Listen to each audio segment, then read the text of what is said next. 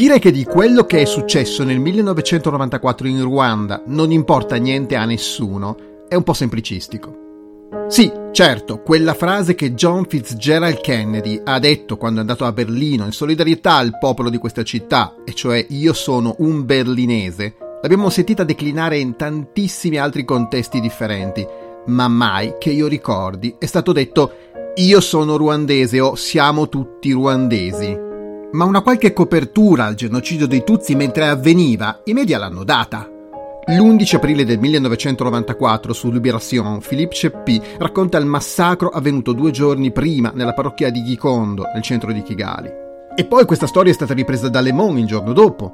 E ancora un quotidiano belga, Het Volk, denuncia il massacro avvenuto il 13 aprile nella parrocchia di Musha.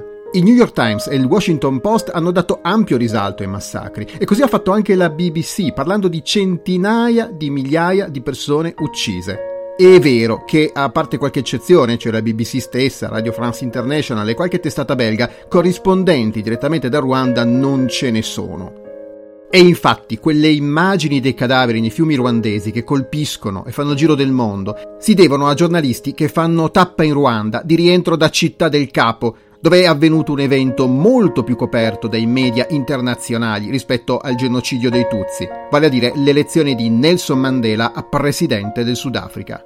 In Italia stiamo pensando ad altro. Il 28 marzo c'è questa grande novità della coalizione guidata da Silvio Berlusconi che ha vinto le elezioni e non è che si parli di tanti argomenti diversi da questo.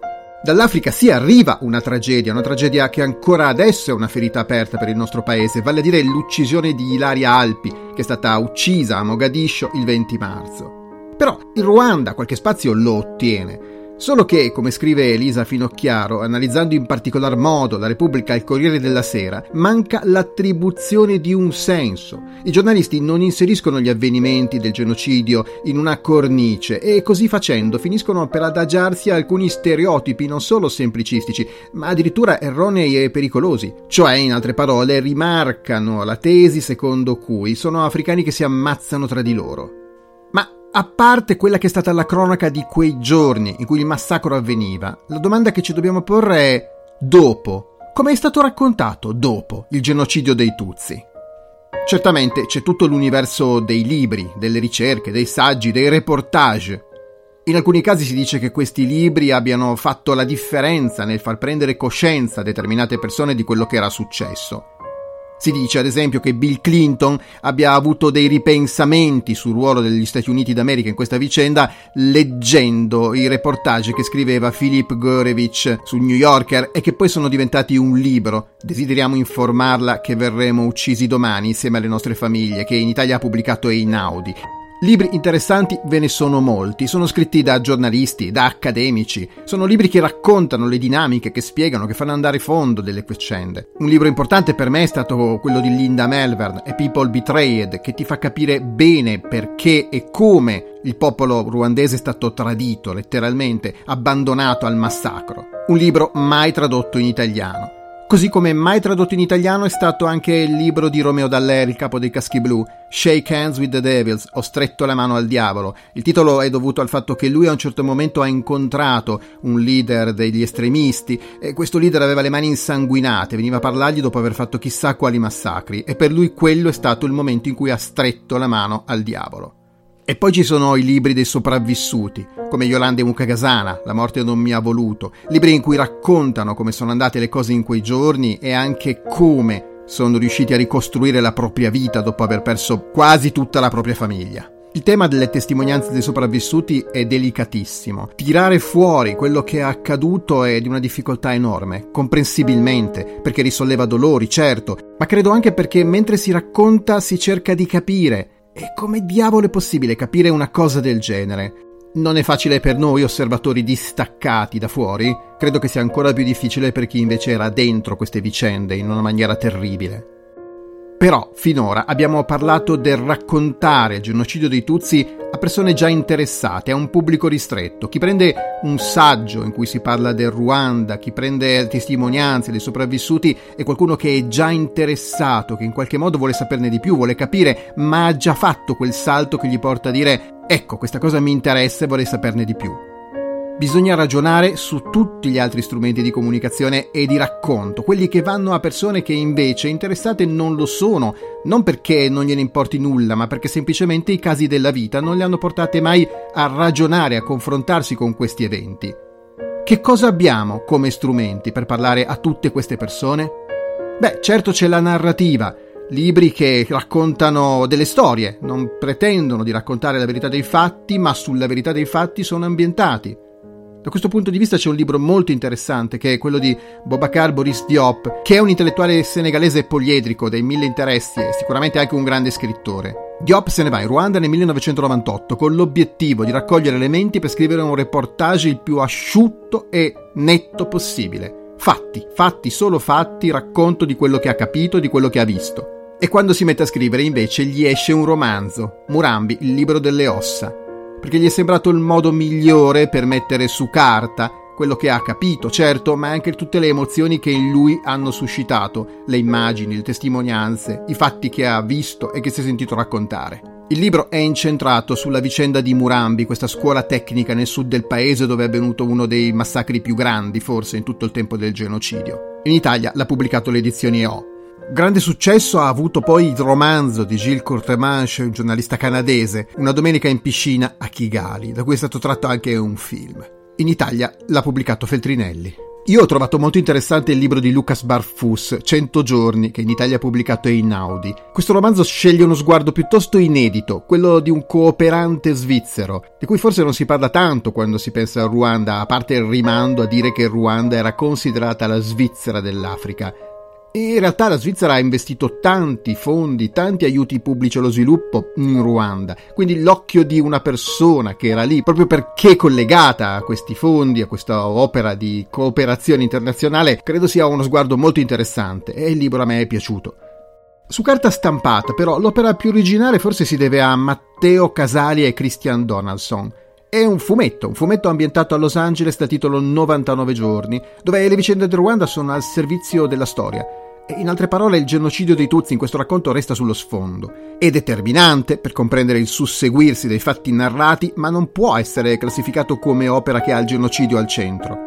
E questo è probabilmente un punto a suo favore, perché può raggiungere un pubblico di lettori più vasto di quello che un'opera sul genocidio dei Tutsi oggi può sperare di avere, perché viene scelto da chi già è interessato sulla cosa. A patto, certo, che non si vada a ragionare su strumenti di tipo ancora diverso, ancora più popolari, vale a dire i film e poi anche le serie televisive. Prima vorrei parlare però di un altro strumento di narrazione, il teatro. Il teatro ha visto un'opera monumentale dedicata al genocidio dei Tutsi. Un'opera messa in piedi da una compagnia belga, Gruppo L'opera si chiama semplicemente Ruanda ed è un insieme di narrazione, racconto, conferenza, testimonianza, canti, con la partecipazione di parecchi sopravvissuti. Lo spettacolo complessivamente dura sei ore, che sono tante, e quindi non è uno spettacolo semplice per tutti.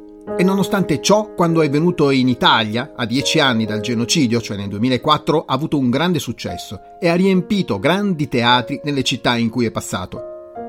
Mi piace ricordare il teatro anche perché il libro che ho scritto, Istruzioni per un genocidio, che è anche la base di questo podcast, ha fornito il supporto per un'opera teatrale. Beh, prima c'è stato un racconto avvenuto in teatro, sì, ad opere di Paolo Vergnani, poi un'opera teatrale vera e propria, un monologo in cui Paolo De Vita interpreta il ruolo di Romeo Dallaire con la regia di Francesca Zanni ma per quanto popolare il teatro non raggiunge le masse che possono raggiungere i film.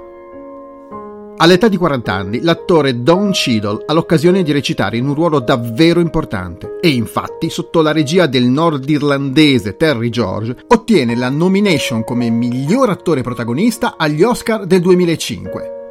Ma il personaggio che interpreta probabilmente è falso il film in cui Cidol recita Hotel Rwanda, delle intenzioni e la trasposizione sul grande schermo di quanto accaduto durante i giorni del genocidio all'Hotel delle Mille Colline a Kigali, la capitale del Ruanda.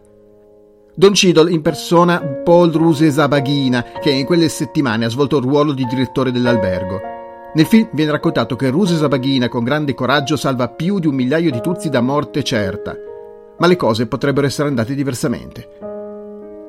Più di 100 persone, tra quelle che si erano rifugiate nell'hotel, sostengono di essere state ricattate da Rusesabagina. Se non gli avessero consegnato tutti i loro averi, lui li avrebbe consegnati ai miliziani. E questa però non è l'unica fonte che mette in cattiva luce la figura dell'allora direttore dell'hotel.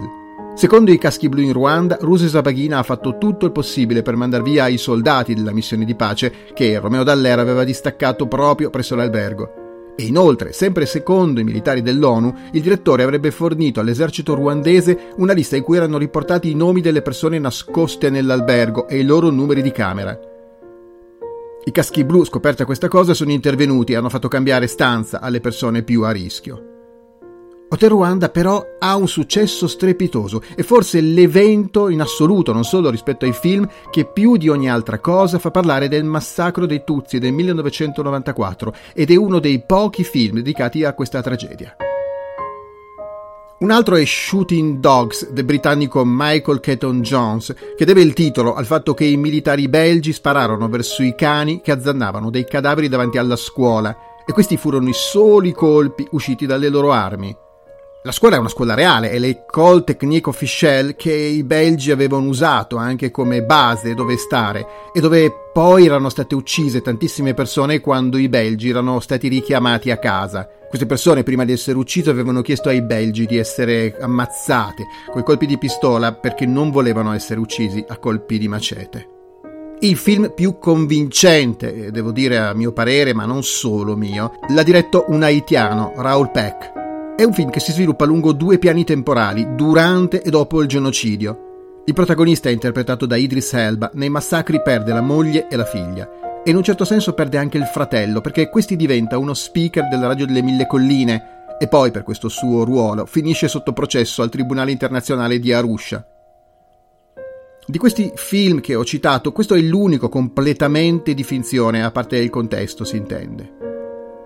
Nel 2018 in Italia è stato prodotto un altro film, da titolo semplicemente Ruanda, con la regia di Riccardo Salvetti e con un soggetto scritto da Marco Cortesi e Mara Moschini, che interpretano anche il film, insieme a tanti altri attori africani.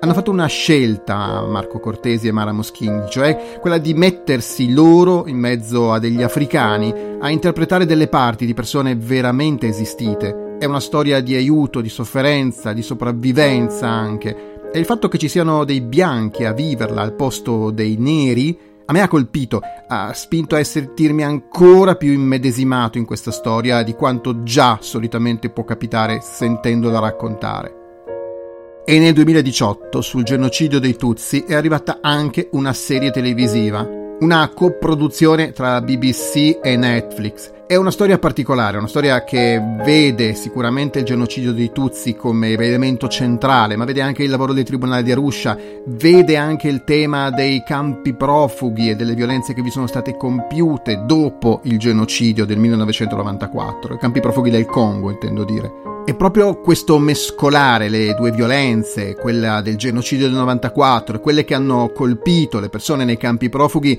è stato un motivo di forte critica contro questa serie, che in alcuni casi è stata definita anche revisionista. A mio avviso non userei questa parola, secondo me è una serie complicata, venuta fuori in maniera un po' articolata, che sembra voler cercare a tutti i costi l'effetto sorpresa, il colpo di scena in una vicenda che già di per sé è drammaticamente, tragicamente spettacolare, senza bisogno di inserire elementi hollywoodiani, come peraltro fa molto molto di più lo stesso Hotel Ruanda, che è stato un grandissimo successo, come già detto.